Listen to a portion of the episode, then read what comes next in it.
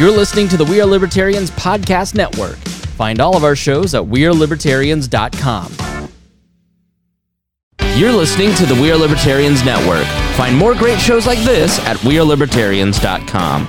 Welcome to We Are Libertarians. My name is Chris Spangle, and I wanted to thank you for listening and thank you for being here.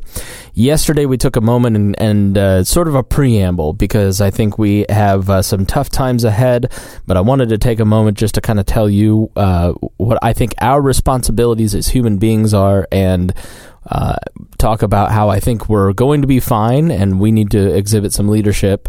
And then today, I want to talk about what is COVID 19, what does it look like when it's spreading? Why is this so novel?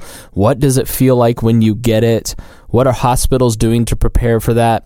And I honestly could do, we have some great show notes from Sam Schultz who says everything that my guest says today, but I think it is so much more impactful when it comes from the director of a special pathogen unit at the state of Indiana's largest hospital network than from me. I am not a doctor. I haven't played one since third grade. And so I just felt like we needed to talk to an expert who would give us information on why this is uh, causing such a disruption in our life.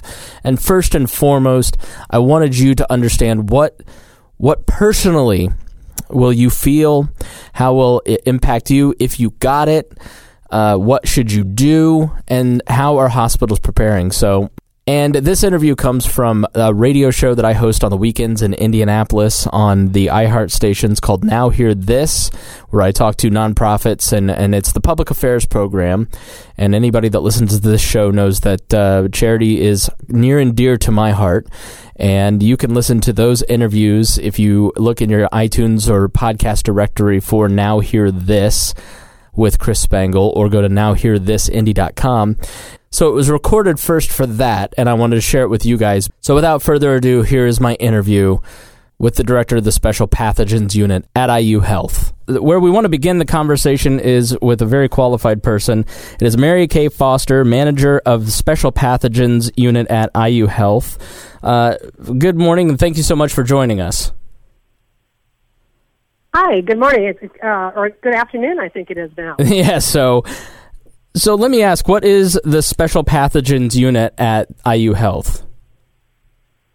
So this is designed. Um, you know, five years ago we had a very large, the largest outbreak of Ebola um, in West Africa, and many centers around the country created um, these special biocontainment units where somebody that has a, a very highly infectious disease that requires maximum protection for the healthcare provider to stay and be taken care of um, effectively. So we have a unit here at Methodist Hospital. It's been here for the last five years, and we're always ready to go when there is a highly infectious disease that is um, warrants being in this kind of a, a unit. So those one-off patients are are our biggest group for this kind of a unit not your typical pandemic type setup like what we're seeing now. So I wish we had more beds for that, but we do not.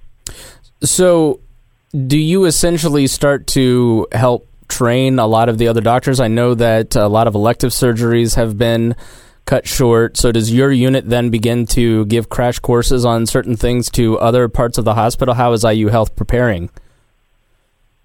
So, you know, I, I've become an expert in what it what type of personal protective equipment and the procedures on how to um, put that equipment on and then how to take that equipment off and do so in a manner that will reduce any risk of contamination to the healthcare provider. So with my background in this area, I have for the last six weeks actually been working toward, you know, what type of um, personal protective equipment do we need? Um, how do you um, creating those educational tools to help train everybody.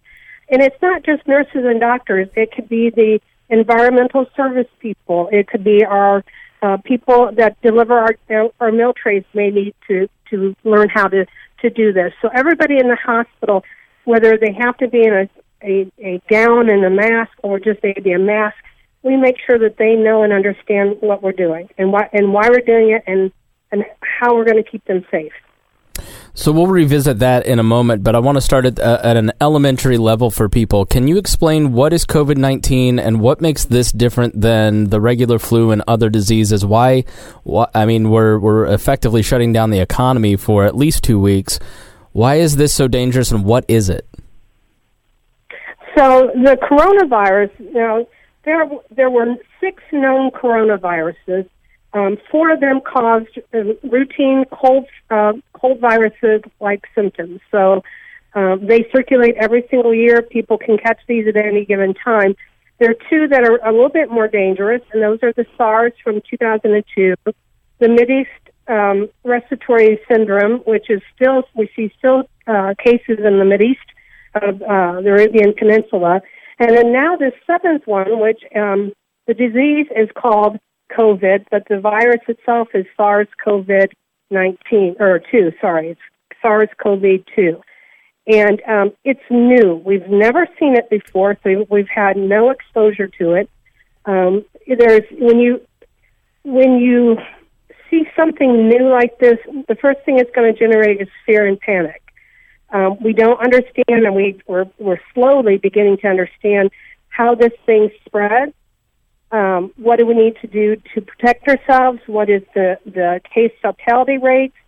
Um, those are the things that we have to figure out, and we're slowly getting there. But nobody's had exposure to this, so our bodies won't, they're not, how do I want to say this? They're not been exposed, so therefore they don't have any way to fight it off.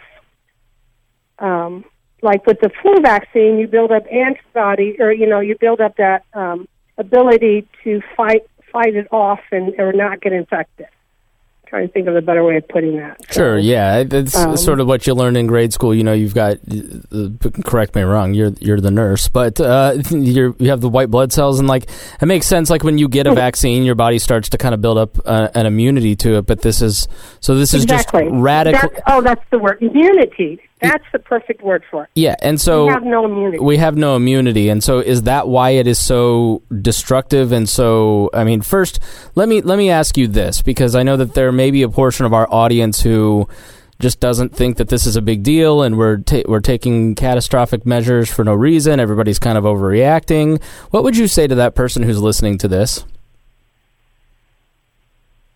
Um, you know we're not overreacting. Um, if you look at 100 people in a room and everybody gets infected, 80 of those people are probably just going to get either no symptoms or mild symptoms, um, you know, maybe a cough, but they're going to be able to stay home in, in their houses, kind of self isolate. 20 of those people are going to end up in a hospital with pneumonia. And maybe a handful of those are going to have severe pneumonia um, or multi-system organ failure and may not make it back out of the hospital. Um, the one thing that we're still struggling with this is trying to figure out how many people, kind of what that case fatality rate is. Um, you know, with SARS back in 02, the case fatality rate was about 8%. That's pretty high. With the MERS virus, it's running about 30 to 35%. And right now, we're, we're thinking with this COVID uh, 19, we're looking at about a 2, 2.5%. So not as dangerous as the two previous, but, you know, with the flu, we, we, the flu is really bad, and it's still really bad. But even then, our case fatality rates are not that, that as high as even 1%. So it, it's, it's dangerous in the fact that that's new. Um, and, and, and it, it may be that you won't get really, really sick with it, but if you're around to somebody else that um, catches this, it could impact them tremendously, up to and including death. So, um, my goal is to say that just do what we need to do to keep everybody safe. You know, it's it's about the people that you may not know who could be really negatively impacted by this. So how does it spread? So that that number, that two percent versus thirty percent. I mean that. So that that makes it sound like oh, it's not as dangerous. But is it the speed? Is it the virality of it? What what makes this so significant?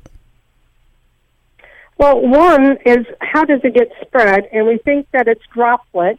So when you cough or sneeze, you spread droplets about you know, three to six feet outwards, and then they fall down to the surface and stuff.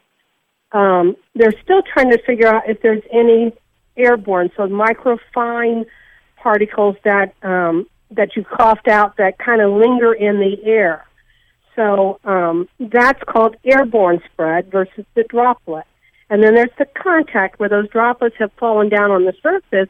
You you you grab the handle to the door, or you touch that railing, and somebody's just sneezed in their hand and touch that. Then you put your hand up by your face, and that's how you can infect yourself. So there's three possible ways, and we definitely know that it's droplet and contact. But we're still trying to determine, you know, is there an airborne component to the spread? Now, airborne to compare that to it, so measles is a good representation, or TB. But with measles, you spread measles, you know, up to about 24 to 48 hours before you become symptomatic, and it can hang in the air for up to two to three hours. And anybody walking through that space can be breathing those particles in and can get infected. So that's where the difference is between airborne and, and the droplet. So um, so with this, that helps explain it like that. Yeah. So with the, but we have immunity to measles because most of us were vaccinated as kids. I know I was before I went to school, and so you walk right. through that cloud and it doesn't affect you. Whereas with this, because there's no immunity in the human in the, the human species, basically, uh, it right. it's really uh, aggressive, and so the the the the word that a, a, lot of us have never heard before that maybe you've heard is social distancing. And and we seem to be taking it to a very aggressive level um, which if that prevents lives I'm okay with it. Uh, the the term is social distancing. Why is that necessary? Why are quarantines in society necessary? How does that affect the spread and and the rate of it?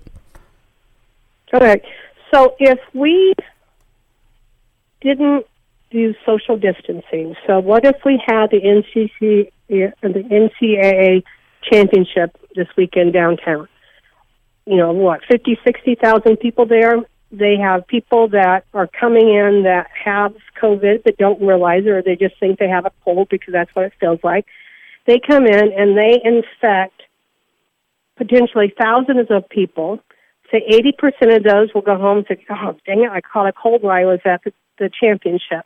But 20%, maybe that's 2,000 people that are going to want to come into the emergency department because they are acutely ill and need to be taken care of.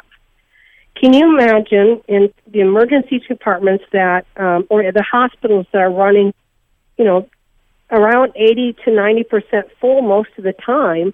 Can you imagine 2,000 people swamping all of these hospitals in central Indiana? So let me um, ask you a clarifying. Time. Let me ask you a clarifying question before you continue. A hospital like okay. let's say Methodist, how many beds does a Methodist have? So you're saying 2,000 people. How does that apply to our current and and they're 80 percent full? How many beds are in a, in a Methodist? To give us an idea. So on on an, any given day, we have around 475 beds, and usually about 425 to 450 of those are pretty full on a on a regular standard day. Okay. So and, by doing the social distancing, so n- canceling the championship, which believe me, my husband is in mourning just like everybody else is. Um, that prevents those all you know the 2,000 people that might be coming into the ER. It prevents them from getting sick. And yes, there's going to be low level, you know, infections happening but instead of a huge spike of patients coming in, we we and you might have heard this kind of flattening the curve, mm-hmm. you know, so that we have a steady number of people coming in over a longer period of time, and we can take care of them better and more effectively. Okay, so that that that makes sense. And so, is okay. there is there also a part of uh, this flattening the curve concept that is trying to give us some time to figure out what might best work? I know I've seen. I'm not sure if the term is if the medicine is chlorinique. Uh, or hydroxychloroquine. If it is, it's been shown. Uh, John Hopkins, excuse me, Johns Hopkins has said that this may be effective in some ways. Is or maybe we're trying to ramp up the amount of ventilators that we can create. Is the shutdown also partly to give us time, delay time, so we can find out from Europe what exactly is happening, get some of these numbers? Because early on, you're like, well, we don't know this, we're not sure about this is is part mm-hmm. of it. So we can get to uh, a place where we have an idea of how to effectively treat this and delay the real that explosion that spike. And, and that's an excellent way to put it. So what we're doing is buying ourselves some time. Uh, one to understand what we're dealing with. Two to prepare our nursing staff. Get the supplies that we need um, as best as possible. And two also allow us to look at what what can we do to treat this? Is there a medication out there already? There's some other antivirals that I think that they're looking at, so maybe repurposing something that's currently being used or, or developing something new. And then all important, the vaccine, which, you know, it, it will take nine months to a year and a half to get a vaccine made, validated, and big enough production to be able to begin to vaccinate people um, out there. So, I mean, that's not an easy fix, but anything, anytime that we can buy time to to prepare is is just um, it's so important to save lives that way. Right, because, and I want to ask what you've seen in places like Italy or Singapore or Japan or other countries or China it, it seems as as I have seen it explained that it is the amount of ventilators, it's the amount of beds, it's that it hits so overwhelmingly quickly that it overwhelms those staffs and that decisions then are made about who gets the ventilators and who doesn't and that in that is the part that maybe the disease kills 2% but it's the lack of resources that kills far more. So what have you seen as you're prepping your hospital give us some context of what you're seeing in other countries that you're enacting in uh, at IU Health. So, you know, actually, it's not IU Health. Um, oh, I think it was back in 2014 through 2016. Indiana State, our government here, as, as did many states, uh, worked on um, what they call crisis standards of care. And if something like what we might be facing starts occurring, is providing some guidance to making tough decisions. And so our state government has things like that already defined. Um, they, you know, of course, are being looked at. And, you know, if it got to a point that it's really bad and resources become very thin, and you're right about the ventilators. You know, with these patients, they, about day eight or nine, you know, they are starting to feel a little bit better, and then the pneumonia sets in. So that can be um, more of a, you know, that's when you know they might be in the the hospital. So nine days in, that that's when they that's when the ventilator comes. Uh, nine days after showing symptoms is when it becomes dire. Well, that's when they start to develop more respiratory symptoms. The pneumonia might set in they might develop um, respiratory failure and need the ventilator. Okay. Um, Not always. I mean, you know, right. but that's when you know it. That is what they've seen in literature happening in um, um, China and Italy and other places. Okay. And so, how do you prepare for something like that? Are you just trying to supply the hospital as much as possible? Very much so. But what people don't realize is that we, you know, the you know, our country and our you know, state governments have been preparing for things like this for for many years. So we're not just you know Methodist Hospital, but the state has a, a cache of supplies. We have um, a, a healthcare coalition that has supplies. We have um, federal, the national stockpile that can be accessed and then of course the military also has um, available resources as well. So there are, you know, there's st- there's equipment out there.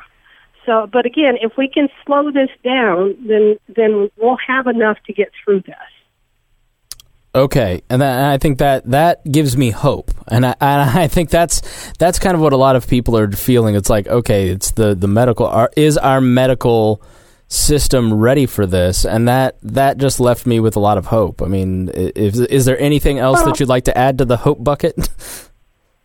No, I th- I think there is hope. I tell you, th- there is nobody more dedicated than a bunch of nurses and doctors faced with with tough situations. Um, they're going to be here, uh, you know, away from their families, providing excellent care to the very best of their ability. And um, you know, one, I think we need to remember that. Um, you know, yeah, things are probably going to get a lot tougher before they get a little bit better, but um, you know, they're doing everything they can. We're looking at every possible option for supplies and equipment and things like that to have available. So, you know, again, this early um, social distancing, canceling everything, just telling everybody to stay home. It, that's why that is so important. Now, I'm not getting the, you know, why the, the push to get toilet paper because I can think of other things I need more important than toilet paper at the house. And wait until but, you run out. You know, some of this can yeah, some of this panic, you know, you know, is is because people don't understand and they're scared. I'm scared that you know doctors and nurses are scared. We're all faced with something totally new. But if you plan and you prepare and you trust that we're going to do the right things and get through this, we will get through this. You're listening to Now Hear This with Chris Spangle. I'm your host and I am talking to Mary Kay Foster. She is manager of the Special Pathogens Unit at IU Health, and their website is iuhealth.org. You know, one thing that I have seen out there is uh, going back to the, I think I had this in January. How did we kind of discover?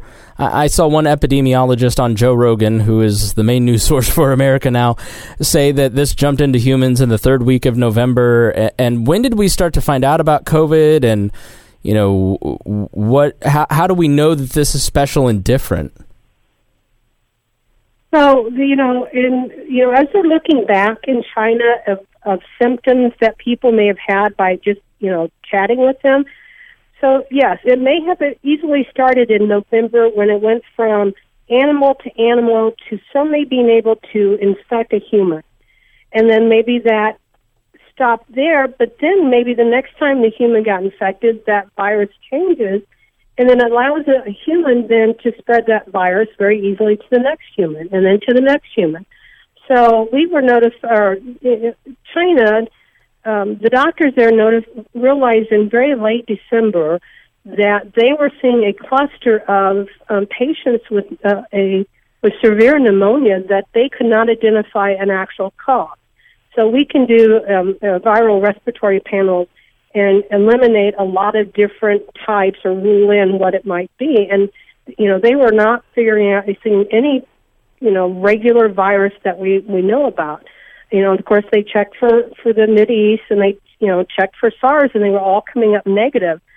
So then they, you know, the, information was getting out and they realized that they were dealing with something new and then they were finally able to um, isolate the actual virus and grow it and realize that they had a, you know, a coronavirus. Um, corona means crown, and when you look at this virus, it's very much like the pictures. It has these little spikes that have like little crowns on them, and that's where the name coronavirus comes from. So this probably originated in a bat. Bats routinely bite animals for their their for their you know blood meal, and that's something that's been going on for eons of time. So, for some reason, that this virus managed to go from the bat to the animal, probably lived there for quite a while, and that for some reason it was able to to mutate and change enough that it affected a human, and then allowed human to human transmission. So everything that we're seeing or experiencing from the first of the year is not COVID. It is our normal respiratory virus season. Um, we've actually seen this flu season has been actually really weird because normally what we see um, is influenza A at the beginning, and then it, when it starts to go off or slow down, we might see influenza B kick in. But this year, we've actually seen influenza B spike very early, and and it hits our our youngest per- people, our kids, really hard. And then it started to come down, and all of a sudden, we're seeing now a spike in and influenza A, which is H1N1, which really impacts our healthiest population, the 20 to 50 or 60 year olds. So it's just been one of those really unusual flu season. And um, I don't think that we've seen it circulating here in the United States, probably, you know, we might have seen some spread coming in that we didn't realize that's what it was. Probably, oh, let's see, we're mid March here, maybe mid February and stuff, just from travelers because we weren't screening travelers at that time, or even in late January because we, we didn't realize what we were dealing with and people were traveling. And again, most of these people have very low level symptoms in the middle of a respiratory season, and, and it doesn't ring as this is something new. Right. So the Facebook doctor that says, you know, I've been seeing this since late December, that person's probably not correct. no, what they're what they're seeing is our normal influenza season. Um, if you know they're checking for flu, you know, and, and it depends on testing. So if somebody comes in and say, "Oh, doc, I, I feel horrible. I got chills. I've got a fever. I got a cough." And stuff, and the doctors are going to say, "Well, you know, look at you, check you out," and they're going to say, "Well, you know, you probably have the flu. You need to go home, bring fluids, take Tylenol as needed for aches and pains and fever, get some rest. You know, eat your chicken noodle soup, and you'll get over this in the next five to seven days." So we don't routinely check all these people anyway. We treat them as the flu. It looks like the flu. It acts like the flu. It's the flu. Let's talk about what it feels like as it starts to move into the Indianapolis area. We've seen two deaths so far. We've started to see an uptick in cases. Uh, and and let me before I ask my question here, have we seen an uptick in cases? Are you seeing more and more people over the last couple weeks? Where where are we at in terms of the beginning of that what's called exponential curve, as I've seen it explained? Well, when I checked the website this morning, and I haven't checked it this afternoon, um, we were at 30 cases. I think there were uh, at least seven in Marion County. Um, we are starting to see an increase, but I don't know that it's because we've got more disease. We just have the more a better ability to test. Um, okay. That has been the limiting factor up until now. Is that we've been very selective on who we who we test. So remember, 80% of the people that get COVID 19 will just have a common cold like symptom. Um, and remember, right now, we're very much in the depths of a really nasty flu season. And we, honestly, I think everybody that we have tested for COVID have come back actually with influenza. Hmm. Um, and still very, very sick with that. So um, that's that. If, if if anything has been bad in timing, it's the timing that this is happening in the middle of our of our respiratory viral season. That just makes it hard to say, hmm, is that the flu or is that one of the other, you know, 20 different viruses we catch every year or is that COVID? So now that we're testing, you know, the ability to do more testing is is is, is increasing. That we will we will start seeing um, more more numbers of positive cases just because we're testing more. But that's not necessarily a reason to if you start seeing more, it's not necessarily a cause for concern, it just means that tests are more readily available. Exactly. Okay. So I have had more people in the last week say to me, you know, I think I had it in January. Uh, and I think part of that is just sort of a, a psychological preparedness thing. But um, as you mentioned, the flu season, allergy season is kicking up. I woke up with itchy, mm-hmm. watery eyes and sneezing, and I was like, "Uh oh, I've got it." And then I was, I took a Claritin D, and and my uh, symptoms cleared up. So, what are the symptoms? What are the initial symptoms that that people ought to understand? And how do they know that they're experiencing it or the flu? When should you seek out testing? How do you know? So um, that is probably the most the toughest question because right now the symptoms for COVID very much mirror exactly what you get for any other respiratory virus or influenza. Achy, chills, fever, um, cough, more of a dry cough versus a wet cough, um, shortness of breath. Um, those are the main symptoms from, uh, some people have had some nausea, um, but those are the main symptoms that people generally have. So if you're not acutely ill where you're so short of breath or you're wheezing, um, you're having chest pain um, when you're trying to breathe, um, if you can't keep fluids or food in, those are the things that should drive you into going to the doctor or the emergency department. But if you're doing fine, a couple days rest at home, you'll probably be back on your feet. Then the chances, know, I mean, it's flipping a coin right now. It could be COVID, but it could be any of the other, you know, like I said, 20 different viruses. If you're fine, just stay home. Drink fluids, take Tylenol or ibuprofen for your fever, um, get some rest, eat some good foods. Um, if you're having any of the more the, the worst symptoms I mentioned, the extreme shortness of breath, chest pain, you know, not being able to eat or drink um, effectively, you're you're not going to the you're not uh, putting out as much urine. You know, those are all symptoms of being dehydrated. Those are the things that even with flu, that's when you should go seek out medical care. Now, IU Health has a virtual app. So when in doubt, you can go to your phone and set up an appointment to actually talk to a doctor or nurse practitioner live, and they will screen your symptoms and then determine whether or not you need to go to the emergency department or um, if you should just stay home and then they'll see if you you know if you have a lot of symptoms, you definitely had con- you know, contact with somebody that does have COVID nineteen. They may go ahead and do a test for you. Um, if you traveled overseas, you're going to have to stay home for 14 days anyway.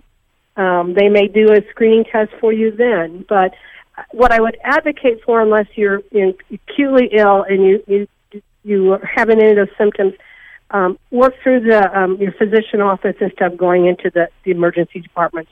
Um, we're really trying to uh, minimize the impact to the emergency departments by pre-planning these people coming in, and um, that we know that they're coming, so we can get them in and out. That we have everybody in protective equipment, so we can keep everybody healthy.